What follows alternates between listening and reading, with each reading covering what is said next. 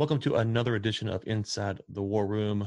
This is a change of pace, but I think the change of pace is is interesting for um, a lot of reasons. One of the things we've talked about in the newsletter is um, trying to compare geopolitical interests and, and, understanding that they're they're far more nuanced than Russia, U.S., China, U.S. Insert two nations, two states, whatever. There there are people, and understanding how people work and people think um, obviously changes the perspective, uh, which is why I wanted to get this guest on because he has a litany of books, uh, five dozen or more, I think. Uh, the one that I've gone through, which is uh, delightful, which is Michael Jordan, The Life. Um, he is, of course, the author Roland Lazenby, and he. I, I got to say, Roland, when I was looking at your Twitter page earlier today, you have at Lazenby. You must be like an OG on Twitter to have that handle. So, welcome to the show, and or were you like one of the first users on Twitter to get such a good handle? Well, you know, I had the good fortune to teach college for 21 years, uh, 11 of it at Virginia Tech. And I had a, um, a long run of brilliant students, but one particular guy, Andy Major, came along, uh, you know, about 15 years ago and got me clued in to all the social media as it was unfolding. So yes, I was the first Lazenby. Oh, I'm sorry, Lazenby. I apologize. Yeah. No, that's all right. It's no big deal. Uh, believe me, it's it's been pronounced so many ways. Jack Kent Cooke, the owner of the Lakers and then the Redskins, told me once long ago that I didn't know how to pronounce my own name. But anyway, um, I was one of the original the original Lazenby on Twitter many years ago. Well, there we go. Yeah, and I see now. Look at it. It says you've been there since March 2007, so quite some time. Okay, so let's talk a little bit about, um, and you can. I, I have read uh, Jordan the Life. I say read. I listened to it on Audible, which is a fantastic listen as well. Um, Thank and, you. Good. That Audible book does very well. Yes, it's, it's, it's a great one, and we'll be sure to to post it so people can go check it out. Um, so one of the things that I find interesting when I'm reading a either an autobiography or um, one like a story like you've you presented here is it's almost I don't want to say the irrelevant details, but it's sometimes I've, I've found that um, what fascinates me is kind of the subtleties, um, and, and and and it kind of shapes a little bit better the perspective of you know who this person you're trying to study is uh, and you do a good job and i'm trying to think there's one story particularly where um, i can't remember exactly how it pans out but they drop some biscuits on the floor or they drop some pancakes on the floor at the, at the shop in, in george store. Um, and, and, I, and, stories like that that i think are really helpful to shape the perspective they they kind of uh, widen your perspective of the characters uh, of who you're learning about. So just kind of walk us through um, first off with the Jordan one again, that's what I know more, most about is there was a lot of historical research that you did into Jordan's family going back a long period before Michael even come on the scene. Um, what's that process like? Um, how do you obviously you can't include everything, so how do you kind of go through the process of building out a a book like the Jordan book or the other ones that you've done? Well, you know. Um it, it really is something that I grew into writing biography. I did a biography of Jerry West mm-hmm. for ESPN Books, and I did that about 12 years ago. I started writing it. And my old man was from southern West Virginia. He was uh, an old two handed set shooter back in the early days of basketball, and he idolized Jerry West. And so I wanted to tell the cultural story of Jerry West people, and that that went back four or five hundred years mm. because he Jerry West was actually um, related to the colonial governor of Virginia, Lord Thomas West, I believe, oh, wow. who was Lord de la Warr, Delaware, Delaware State, Delaware Indians. And oh, wow. Jerry, though, happened to be a branch of the family that one of one of the descendants got kicked out and had to go over to West Virginia, which was a god-forsaken place and had and that branch of the family became dirt scratching hillbillies. Mm-hmm. And so their their story was uh, fascinating. And um, I, I had spent a lot of time with Michael Jordan doing various Bulls projects. And Jordan was the first uh, African American male to really be seized up by the sports merchandising industry and to sort of made into this global fashion icon. Equipment, shoes, underwear, whatever, you name it, whatever Jordan touched turned to gold. He had this perfect timing. But that meant, in a lot of ways, they had to disconnect him from his African American heritage, which was sort of my way. I, you know, I, Black Lives Matter wasn't on my mind. I didn't think about it then, but I really wanted to honor all the people. I don't think any of these stories, these these stories of these the athletes I write about. I'm writing a book about Magic Johnson now. I did a book about Kobe Bryant after the Jordan book, but they are large global icons mm-hmm. in this era in which we live. And these are Black Power stories for a, a, lot of these things. And I told them that way. But it also came out of my experience as a white Southerner, knowing lots of African Americans, uh, my friends, knowing their parents, uh, knowing the story somewhat, when none of us in this country really truly understands the story of race mm-hmm. and the horrific nature of it in this country. But I knew enough of it to know that. Um, just like I wanted to honor Jerry West people who were perfectly good people who could do anything they wanted if they weren't restricted by culture and uh, prejudice and whatever. Mm-hmm. I wanted to make that same statement about Jordan's uh, family, his people, the and the difficulties they came through. And I, I don't think that Michael Jordan would well, first of all, um, you know, the, the book there begins with his great grandfather. You speak right. of Dawson Jordan, who was an only child who had um, an only child. And so this is a very precious and narrow chain of custody mm.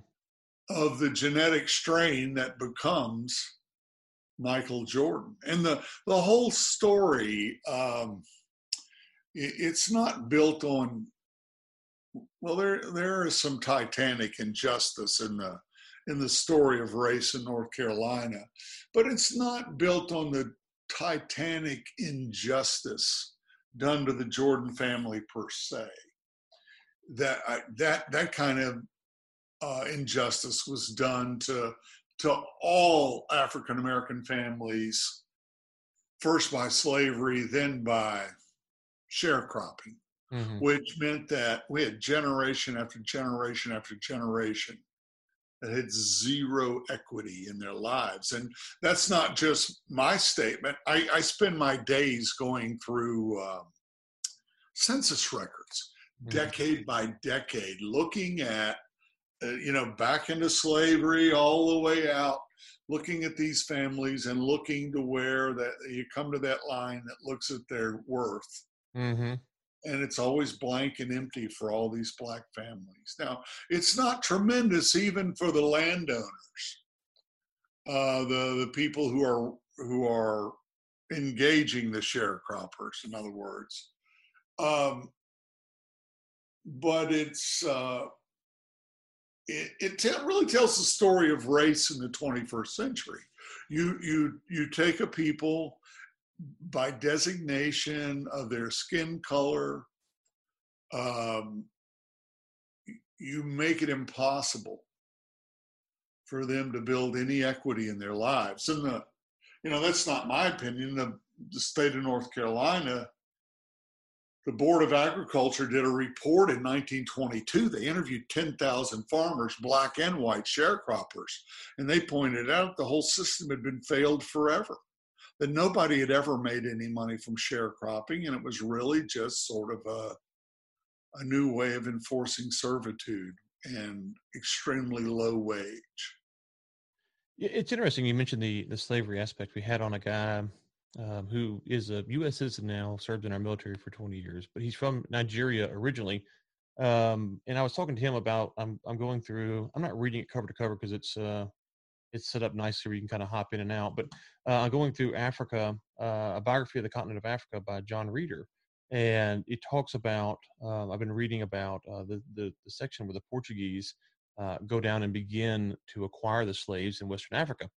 And you know, one of the things that, that kind of struck me about that um, was, you know, often in in 2020 or whenever you know modern day is, what you, you talk about. Well, um, okay, they were enslaved in Africa, and so they were sold over here. So it's kind of this kind of a wash. And I kind of was reading through kind of what was happening, um, at least from uh, this this author's perspective. And I thought, you know, one of the narratives that kind of gets missed in the slavery discussion is you know, if if today you're going to be enslaved, um, well, you'd much rather be enslaved in the U.S. than you would in China, even if the economic conditions were reversed, because we speak the language, we know the land, we know the customs, you know, and so um, I think that's one of the things that I've kind of been dwelling on and, and trying to trying to understand how some slaves would would interpret that. Um, obviously, there would be a, a, variety of opinion, but it's it's almost hard to quantify um, what that experience would be like because we you know even if you went to china today you at least have some understanding of what china's like whereas back in you know 14 15 1600 1700 1800 you know that, that was kind of a you know you, there was no uh, iphone sending back pictures or, or google you might have been up and taken to another universe yes exactly and that and some of the stories they talk about were um, that's why they call it a foreign country. Right. we, right. We have no real grasp of it. Right. That's why we're all ducking coronavirus right now because, uh, you know, cultural differences have brought all kinds of wonderful things. They've also brought throughout human history all sorts of plagues and difficulties. And so, exactly. Yeah, uh, uh, but, you know, but, uh, basically, um, you know, we have corporations today. It's very few corporations that have a moral component. Mm. They have a legal component. They they take great care. And I've been a corporation owner for almost 40 years. So, um, but they try to do what's legal and they try to stretch what's legal where they can mm. sometimes. But it's not like a lot of corporations. They may run around doing moral things, but usually it's for public relations, i.e., to help them do more commercial activity. Mm-hmm. And so uh, the more I looked at slavery, I, I, made some startling discovery recently as I was looking at all these census records and looking at the economics of the antebellum South. You know, an acre of land was about a dollar. Mm-hmm. And so that was a lot of money. Right. And, you know, if you had $2,000 to own 2,000 acres, that was a pretty amazing thing, but it was still pretty much worthless unless you had the manpower to do it. And so when you think about it, you know, I was looking at the prices of slaves, you know, in a certain healthy males uh, in 1850 were could run as much as $800. In other words, one healthy slave is equal to 800 acres of land. Think about that. Wow. Now, land back then was valued differently. We had a much smaller population, and mm-hmm. but the way this land became valuable was the labor. Uh, and of course, being a slave, you you had no equity in your lives, mm-hmm. and uh, sharecropping just became a means of continuing to make the land valuable without having to pay pay the living wage. And uh, so it, it's really an economic system that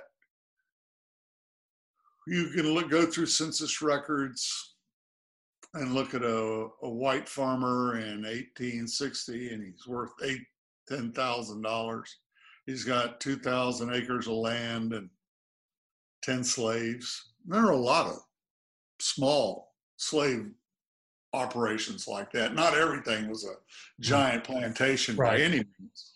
And then after the war, his net worth had dropped 80%. He went from 10,000 to, to 2,000. He still had the land. He just didn't have the slaves. slaves. Yeah. And so the morality we have over slavery was really the morality of corporations. They don't care. They're going to do what they do because they are entities designed to make money. And um, slavery was designed for profit.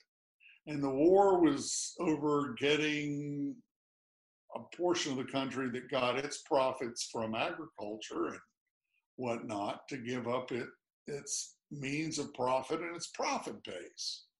And um, now both sides had some concern for humans. And obviously the the abolitionists had great concern and they drove the agenda mm-hmm. uh, that eventually helped lead the war to, to stop the practice of buying and selling human life.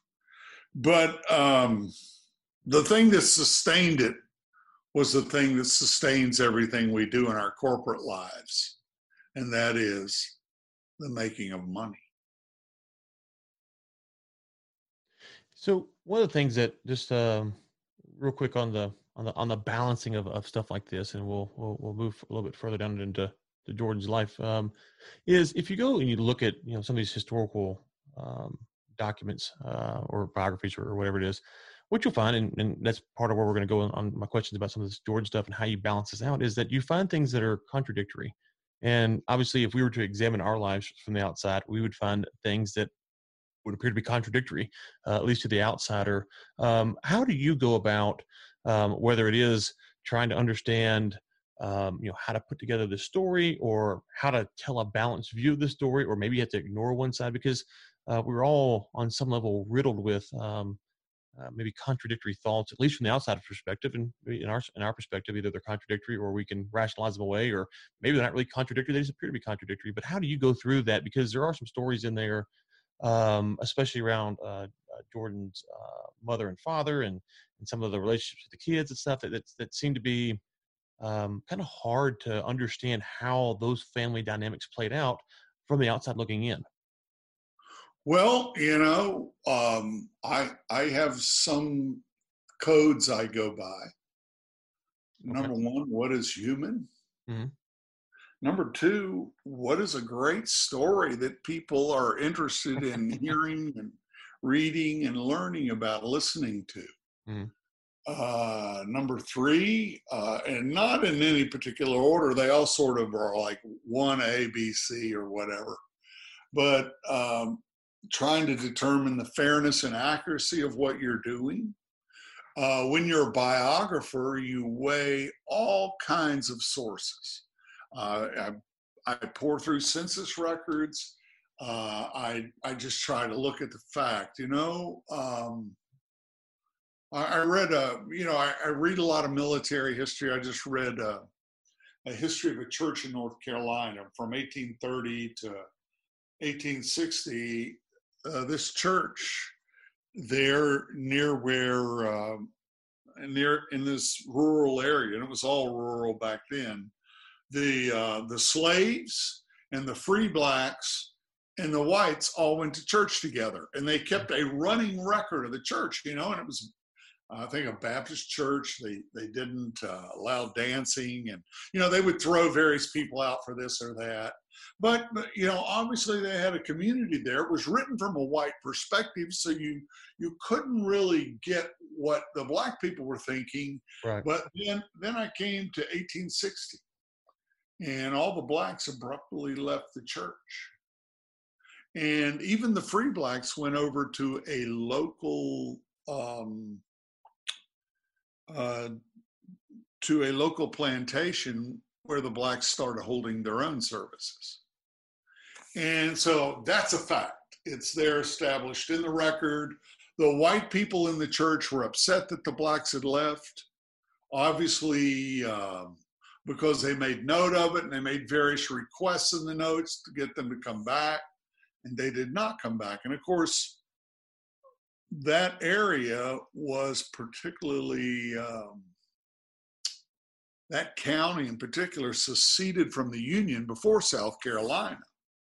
And so you can imagine that there, uh, obviously in North Carolina, for my studies, there was a lot of excitement in the air leading into the Civil War. The rebellion was a big deal, and they were happy to have it. This fight had been building. It's sort of like all the gas building in this country now. Now we're we're not at a time in our history, at least I hope not, where we're prone to a shooting war. Mm-hmm.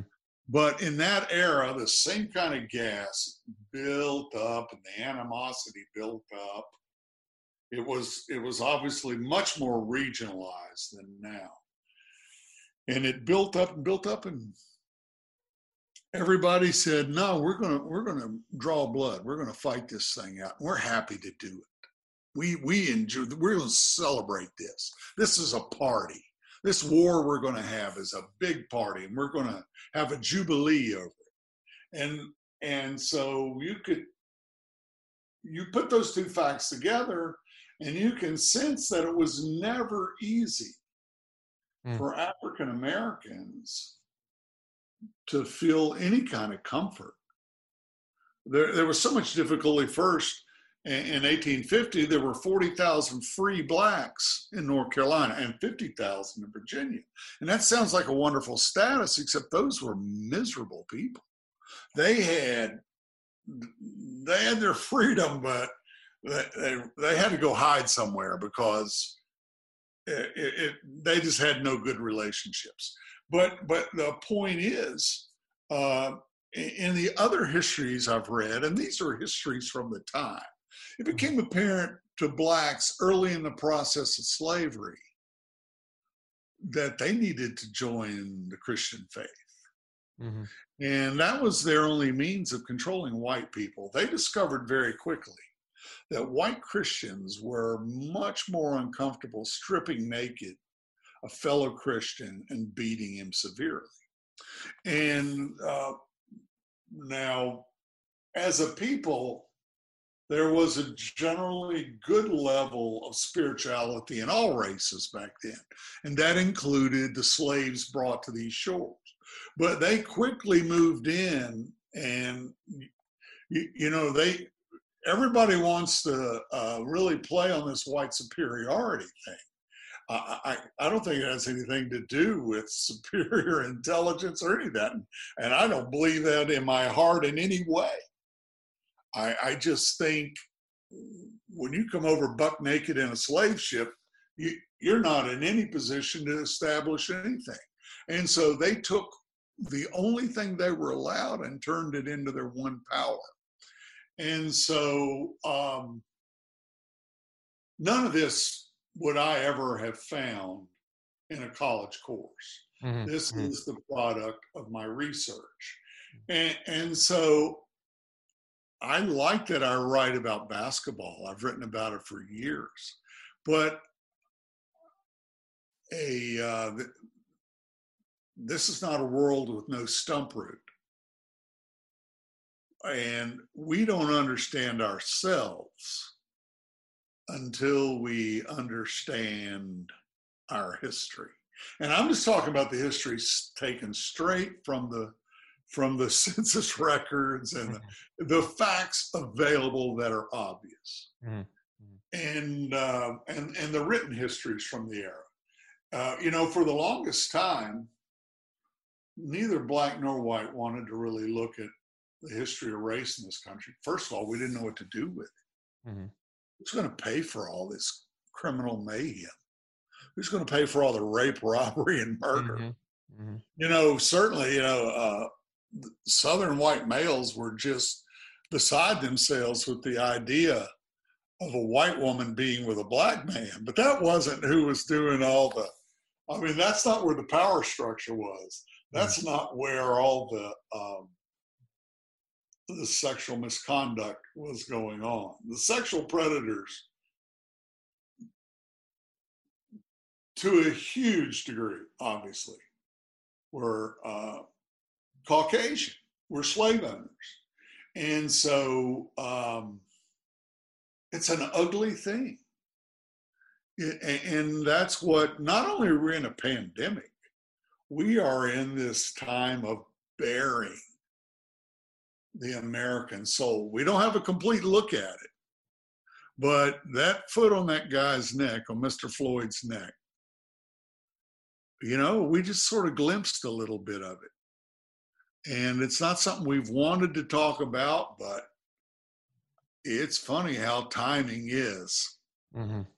Uh, and the timing of this is, uh, you know, and that goes to another lesson in biography. I was sitting down with Jordan in 2008 and asked him about his own life. And, you know, one of the first things he said was, timing is everything. And there are many reasons he became the figure he did from a, uh, just an average teen in North Carolina in a lot of ways. But uh, in addition to all of his talent, he had this perfect timing. And uh, one of the things that you really have to look at as a biographer is the chronology of everything, the timing of when things happen, which helps explain why they happen and how they happen. And so, all of those things, uh, it's a long, rambling answer to your question. But all of those things fall into my value system for making these, these decisions. More specifically, the stuff about Jordan. I, you know, I had so many sources, but one of the most important was the book his sister wrote, which was a very painful book. In my family's shadow, and it was, I mean, no one in the media was uh, willing to write about it. It was ignored, and it came in the wake of James Jordan's death. The family was torn with grief. I didn't know what to do about it because my first reading of it was this is a woman in a lot of pain. She was a grandmother by the time she wrote it. But I looked at her account of the family, and it was an accurate and balanced and pretty solid account. I still wasn't sure I was going to use it. First of all, Michael Jordan had been great to me for a long time. Mm-hmm. and I was pretty sure that if I used it, he was not going to be pleased. And you know, nobody wants to displease right. a guy like Michael Jordan. But I was down at the UNC library doing research, and there was her book on special collections.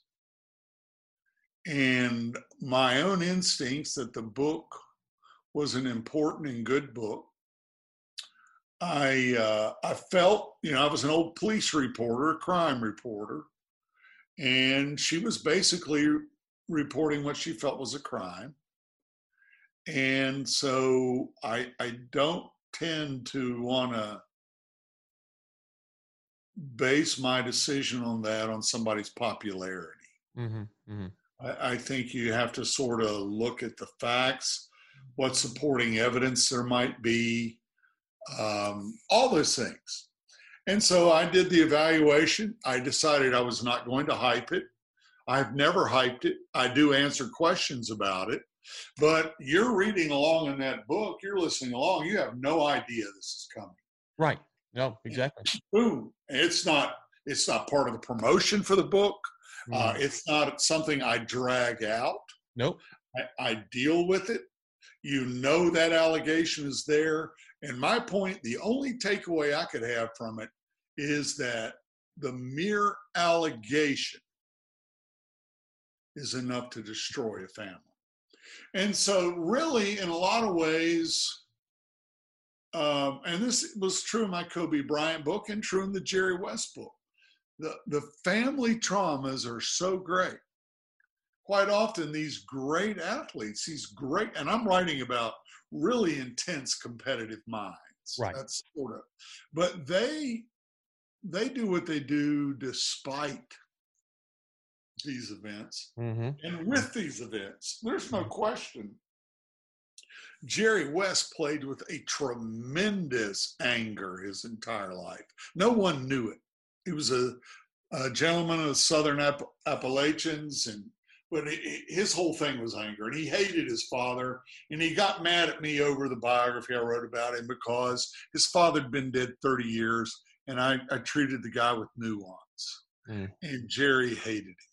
And the rest of his siblings wanted me to give him a fair. They had a different view of their father. Jerry had a very negative experience. And so none of these things is a very happy thing because all of these people, these great competitors, often operate from a great store of anger.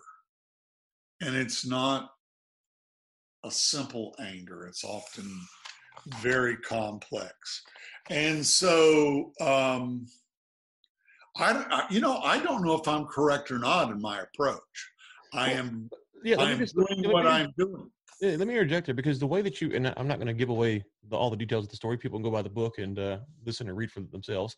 Um, but the way that you handle that, it left me wondering, and that's and and so obviously I don't. This is the first time we ever talked, so I don't, I don't know you personally. Um, and, and but that's but there are things like when I've uh, gone through Grant's biography or memoirs or whatever it is, uh, there's things that he would say that, that leave you wondering, and um and and, those are the things that that I, I appreciate. They're frustrating because you want all the answers, obviously, but there are those are the things that are, are that are appreciated, uh, at least by a reader like myself, because you go, okay, huh, he made that point, and then later on he's going to talk about the the role of the mom and the dad. You know, as you go through the book, and it's like that really didn't come up again. Like how how did they get through that? Like is is this is this a, is this a real conversation that happened? Like you start wondering, not not questioning what you're saying in the book. You start thinking about it, and that's your answer to uh, go through the slavery and all that stuff. All that stuff I think is is fantastic because when we cover, um, you know, if you're talking about you know Trump or whomever or what insert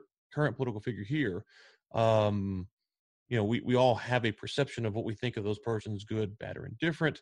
Um, but there's also a lot of nuance and things that we, we we we really struggle with if we're being honest to try to balance it out. We want to our perspective us one way or the other, and so hearing you talk to these things is helpful, I think, for for people like myself and other people who aren't biographers because once you start to realize when you try to tell a story um, like you're trying to tell with Michael Jordan or Kobe Bryant or Jerry West, um, if you're trying to be faithful um, to to best you can the story, you really find out it's it's it's a complicated process and you have to start weighing things out and and this and those. So no, no, I, I appreciate that. And and just my take on the story was is um, was like I was kind of caught off guard, as you said. You weren't you wasn't building up to it, and then you left me wanting more uh, because I was like, well, not not that I want the the, the details, but just like okay, well, wait, wait, what just like we, we back that up? Like, did I hear what I thought I heard? I did. I, the conversation in the car, I backed it up. Like, did I? Is that what I heard? Yeah, that's what I heard. Okay, huh? And then you go on, and the next conversation happens, and you kind of go on about it, and then uh, you know, the, the next thing I know, we're sitting down with Nike, talking to Nike about what's going to happen, and then and you kind of play the power dynamics there, and I'm like, this, but that lingered in my mind, going like, huh, I wonder how they dealt with that, and then that's the mom and the dad, and of course, as you mentioned, Jordan. Um, and anyone at the highest, successful, uh, highest level of success is a, is a fierce competitor, and they have a, the ability to to view the world differently than guys like me do, for sure. Um, probably ninety percent. On the other hand, they, they view it just like you do. They're very human. So, so what? Okay, actually, help, help me out with that then, because you know, if you watch Jordan's Hall of Fame speech, um, I always tell people, I always say this about, uh, especially I use NBA athletes because they're they're pretty well paid um, and and they're fierce competitors, whereas Major League Baseball is paid more, but you don't really see the competitive spirit. But um, you know, I always joked around. If I was LeBron James, uh, me and him were the same age, plus or minus a year. So if I was LeBron James, um, and I would have been given a ninety million dollar contract from Nike at eighteen years old, I probably wouldn't have been as successful as a basketball player as he would have been. Right? I, I probably would have been like, I got I'd have been dead in six months. What's that? I would have been dead in six months. right, but people don't think about that. that the complacency that would come in, and I don't know uh, enough about LeBron James' uh, upbringing to know. I've done a lot of research on LeBron James and spent a lot. I've been day drinking with his uncle in Akron, for example. so, I- so- but he wasn't I- he, he wasn't extremely wealthy coming up. I don't know where he how where, where he came out on the on the scale, but I, I'm just simply saying he wasn't like it wasn't like it's not like Bill Gates' son gets ninety million dollars. You're like, oh okay, well you know I'm kind of used to it. For LeBron James and for everyone listening to this show, that is generational wealth that you've got. All you got to do is just show up to practice, and you don't have to make a shot. Just show He- up, right? He got a couple of friends uh, when he signed that contract and went to an Ohio theme park for the afternoon. Mhm. And he, this is a kid, the big moment in his life. At age 12, he got to move into public housing. Mm. He, his father had my first name, Roland. He was murdered in a card game in 1994 when LeBron was about nine, as I recall. And it, it- LeBron wasn't even sure his father was. And really, one of the themes of that book was about fatherless sons. And, you know, really not holding up to stereotype because I, you know, I happen to think you can say what you want about LeBron James, but he is the um, he is the man in the NBA today. Mhm. and he has a um, he, he's just done so many things right. And he came from very tough circumstances and he really has the the personal instincts and integrity he's if i write a book about him it will be about him as the citizen athlete. Now, you may not agree with the the citizenry of his part because he he is an advocate, Hmm. but he is um, he is a guy fully aware as a citizen and fully involved, and also very much into the business of competing. Mhm. So uh, I, I have total respect for him. I don't get into that. I want to add one thing about biography that Mhm. probably needs to be explained more often. Mhm. Biography are living, breathing things. I, I you spend hours and hours and hours poring over the details of a person's life. And you're looking at you may have interviews with that person you've read all the material written about them you've looked at everything they've done, done not just what they've said but what did that person do? When did he do it? What are all these things? And so it is really exhausting to go through a person's life but the book thing comes out and that process doesn't stop because you're going years after you write a biography, you're going, oh, and, and you can be going along, and suddenly things will occur to you that you can't possibly get it all in your mind and into a book. Maybe someone who is an absolute and total and complete genius, but usually they aren't writing biographies. They're all designing missiles or, or Mhm. new social systems or whatever. Mhm. But but my point in this is that really writing a biography is simply telling a story. Mm. And every time you articulate a story, every time you talk to people and tell them the story, you are learning from those facts. Mhm. And even as you talk about them, you are gaining understanding of the story. And that's not just the process for the writer. That's what's so valuable about the reading process, about the process in these United States, where theoretically we are all free and independent citizens. But we have that process to articulate our narrative over and over and over again. And every time we do that, we understand it just a little bit better than the last time. That's a fascinating point because, you know, if I'm sitting here and I want to ask you a question like I'm doing now, I think of a question, and then I start trying to articulate the question because I don't write my questions down. And then I go, "Okay, wait, wait, hold on, let me," uh, uh, uh, you know, and I can't, I don't word it just right, or I kind of stumble through the question. Uh, but if I were to ask it again, I'd ask a little smoother. And then after I heard you answer it, I'd probably say, if I could back up time, I would say, "Well, okay, let me just change this word here. Let me emphasize this point a little bit more." Um, you don't often think of the so you so when we speak, um, obviously we've all said something we thought was going to be really brilliant, and as soon as we opened our mouth, like, "Oh, that did not." wow, that's terrible. Now that I said that, like, woof, like that's scary that that was my brain. Um, but I've never thought about brilliantly, and you'll still have all these thoughts about, wow, I, I didn't, or right. you know, you'll we all learn from whatever we are trying to tell mm-hmm. people. Mm-hmm. So I never thought about the biography process as being that, you know, because you, you kind of think of it from the reader perspective is this is I don't I like the definitive is private oversight, but this is the biography the biography of Michael Jordan, and therefore what this author says is it, and you start reading it, and you're like, okay. And I've never thought about it from the from that side. Well, that's how publishers sell books. Right, right. They right. sell books as definitive biographies, mm-hmm. and they shove people like me into the corner trying to get every definitive thing they can out of them.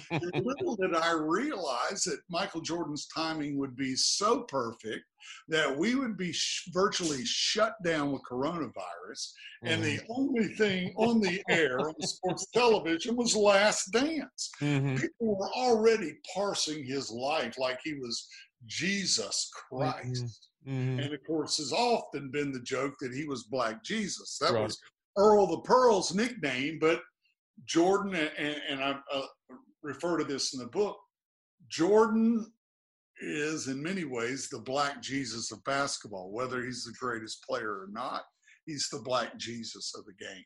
Hmm. Yeah, and so you know the Jordan Jordan, what's interesting about it for me is so I was born in '85, um, and so as was my middle child, my son. Okay, so we have a probably a, a similar perspective on some of this stuff. So I remember him winning a title.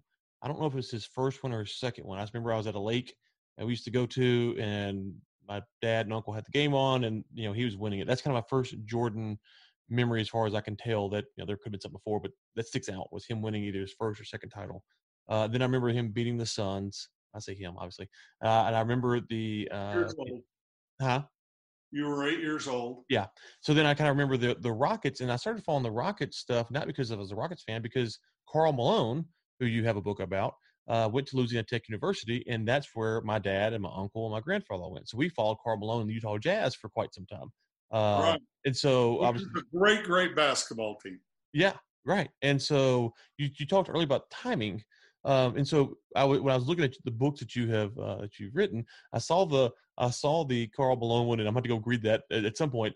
Uh, it's a short little book, right? It is a short one. It's, yeah, I think the Jordan was like 690 pages or something, and this is like uh, a couple hundred or whatever it was. It was, it was significantly. Yeah, short. I don't I don't try to to walk my dog on every book. but what I was what I was thinking about earlier when you talk about the timeline. So if you look at the Stockton Malone era of the Jazz, their timing was terrible. right? They were a really good team for a long period well, of time. Timing was great in that they played for the great Jerry Sloan. Well, who had the ultimate competitive standard. He was Mr. Chicago Bull before Jordan was Mr. Chicago Bull, and he understood those two guys, and they were a perfect uh, pairing, or not a pairing, but a a uh, a perfect group of players, coach. Right. Well, the, the, so the timing thing I was referring to is that you know in the West back then you had obviously the Supersonics that were good for a period of time. Obviously the Nuggets had Dikembe Mutombo, if I remember correctly. The, of course the Rockets won too, um, and then um, you know the the the Rockets then got Barkley later on. So and then the Jazz when they finally got to the finals had to face had to face Jordan, uh, and so you know a couple years before, a couple years after, maybe it's a different story for the Jazz winning a, a title, but that was where their kind of prime and their timeline hit. But baseball uh, hadn't gone on strike. What's that? And yeah. Jordan, and Jordan hadn't come back to basketball. Yeah.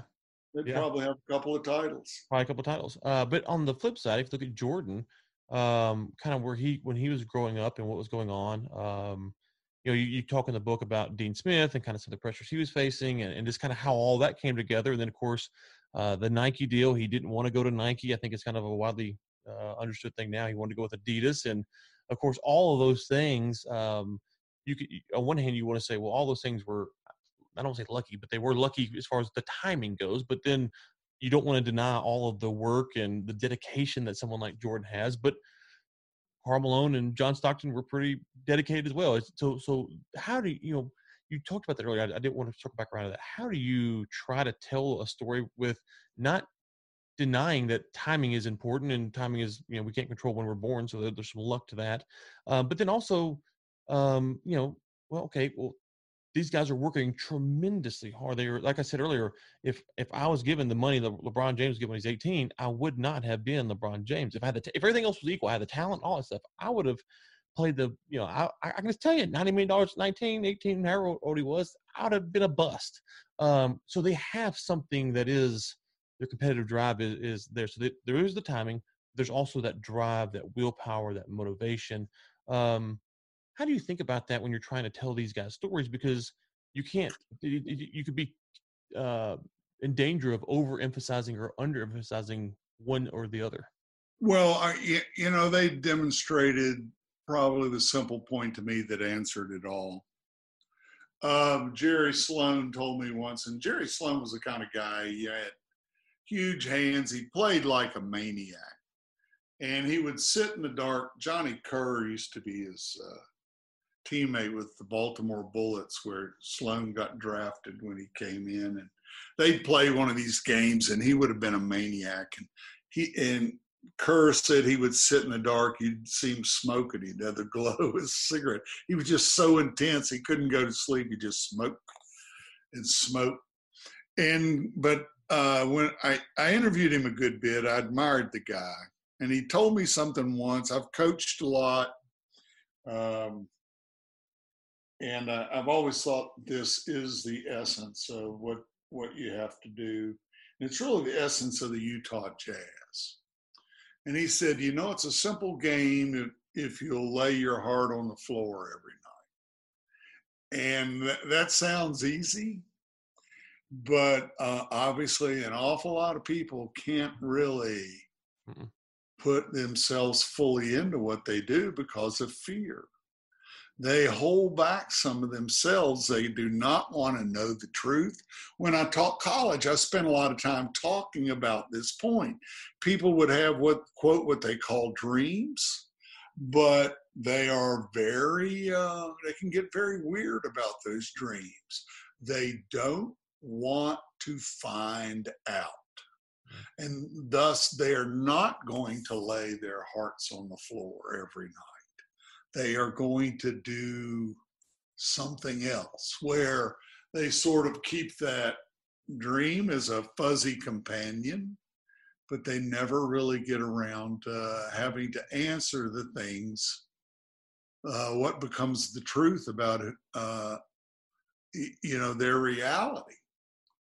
And uh, Stockton and Malone were two guys that they were so well matched with Jerry Sloan because their only thing was to compete as hard as they could. And if they laid everything out there, they didn't worry about anything else. That was that that was sort of the reward for them. Their ability to get everything they had out of themselves. And I think whatever you say about those two guys and a lot of their teammates. Yeah. Or, or and certainly you say it about Jerry Sloan, and he created that kind of environment where uh, the the standard isn't winning or losing. That's important, but the standard is competing. Can you make that commitment to lay it all out there? And I think that's applicable to every form of human endeavor. Uh, and it, it becomes, I'm a Virginia Military Institute graduate, and we have a big debate right now. And they've really got to get rid of all the Confederate iconography there. But the one thing I want them to keep, and, and why they have to get rid of it, is because uh, I, you know, I, I went there to play football in 1970. And uh, this is not 1970. VMI has to get ready for 2070. it has to produce leaders and officers and citizens. You know, that's it's it's a, mm-hmm. a school that has that kind of mission. And you, you can't do that by thinking 1970. Now, the, the concepts of honor and all those things are critical. They have to be preserved, but you're not going to get anywhere waving around a bunch of flags from the Civil War. And so, but on, on the arch leading in, which is known as Jackson Arch and has a statue of Stonewall Jackson in front of it, they have this large quote You may be what you resolve to be. And it says Stonewall Jackson under it. And I, I wrote an editorial for the paper, and I basically said, You can haul away all that other stuff. It matters not a whit to VMI. But the quote, it's sort of like the Declaration of Independence written by a slaver. He not only enslaved lots of people, he had sex with a good number of them. And so you don't, you got real misgivings about an individual like that. In our culture, he'd be, he'd go to jail. Right. Uh, but the things, the words he wrote are the roadmap for freedom. Hmm. And so you know, we have to go through and parse this stuff. It's not fun to do, mm-hmm. but Jerry Sloan was uh, "you may be what you're resolved to be" kind of guy. Okay. And uh, it, it's all about resolve, and I I I, uh, I just think that always resonated with me. Uh, Jerry Sloan and the Utah Jazz. I thought, you know, sports is all a metaphor, they say, mm-hmm. and it is. People apply tremendous, uh, tremendous um, importance to it, way beyond what it is. It's just a ball game. But boy, they can sell high price tickets for it and put it on TV. And now that we don't have it, and that and college football, all of this stuff.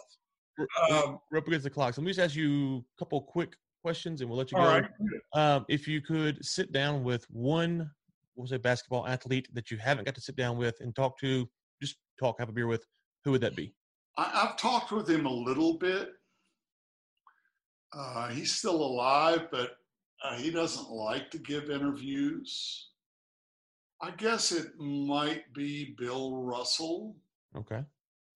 Um, I spent a lot of time with Kobe Bryant in his career. Mm-hmm. Um, I'd like to have a conversation with him. I, you know, I don't think. Here's one thing I will add real quick, and I'm not good at short answers. I, am a divergent thinker. I don't come up with one answer. Mm-hmm. I always make lists. For example, when I do an interview, I'll I'll think up 50 questions, then I go back through and I pick the best 10. Mm-hmm. And, and, so I, that's how I do books. That's how I write chapters. That's how I organize my life. It's all with divergent thinking, making a list of the of the best possible answers, not worrying about whether they're good or bad. Just make the list and then go through and weed it out. And so that list would in, include that. Um, you know, I've got I've gotten to have a lot of conversations. George Mikan, Jim Pollard. Uh, I'll tell you, uh, a Louisiana guy that I didn't get to spend time with was uh, Bob. Um, who's a great forward from LSU, way back in the day. Anyway, um, mm-hmm.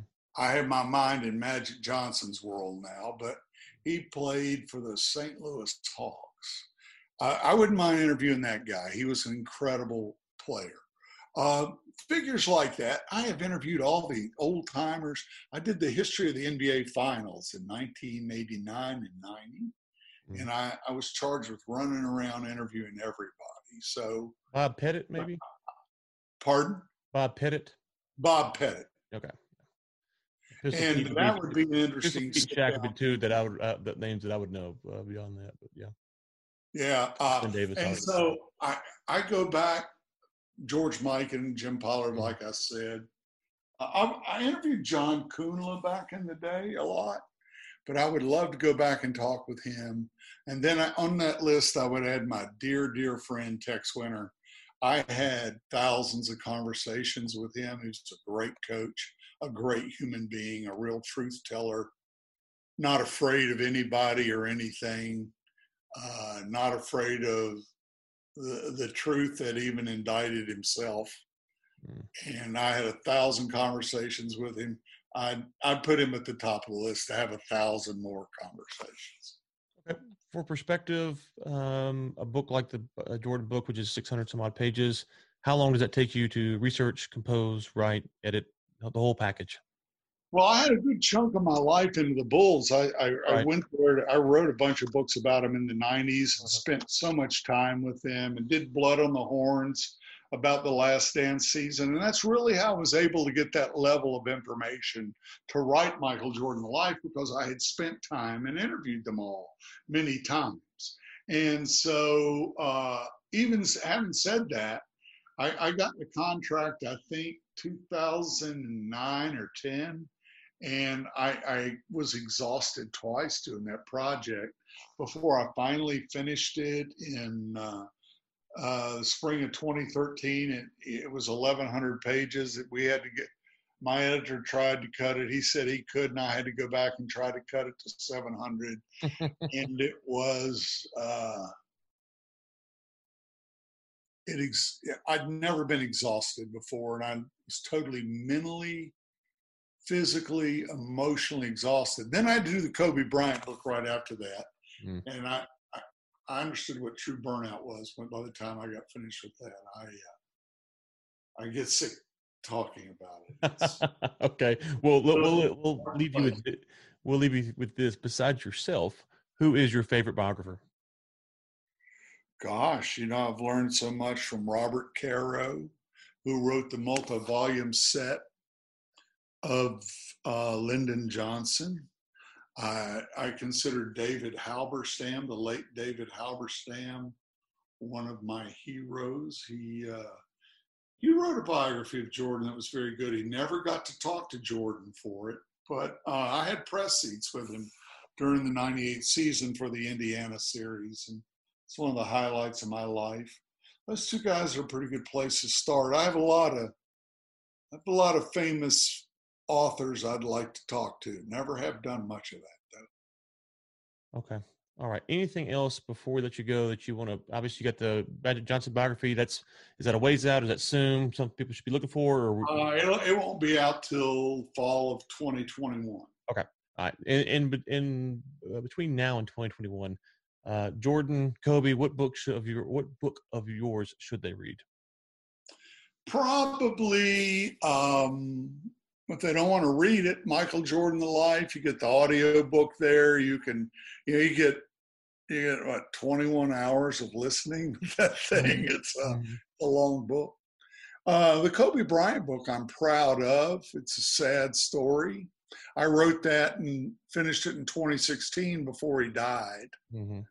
in the fall. Uh, and uh, you know, it, but it it's a sad, it makes me sad. But I, I, would say of my books, the Jordan book, the Jerry West book, um,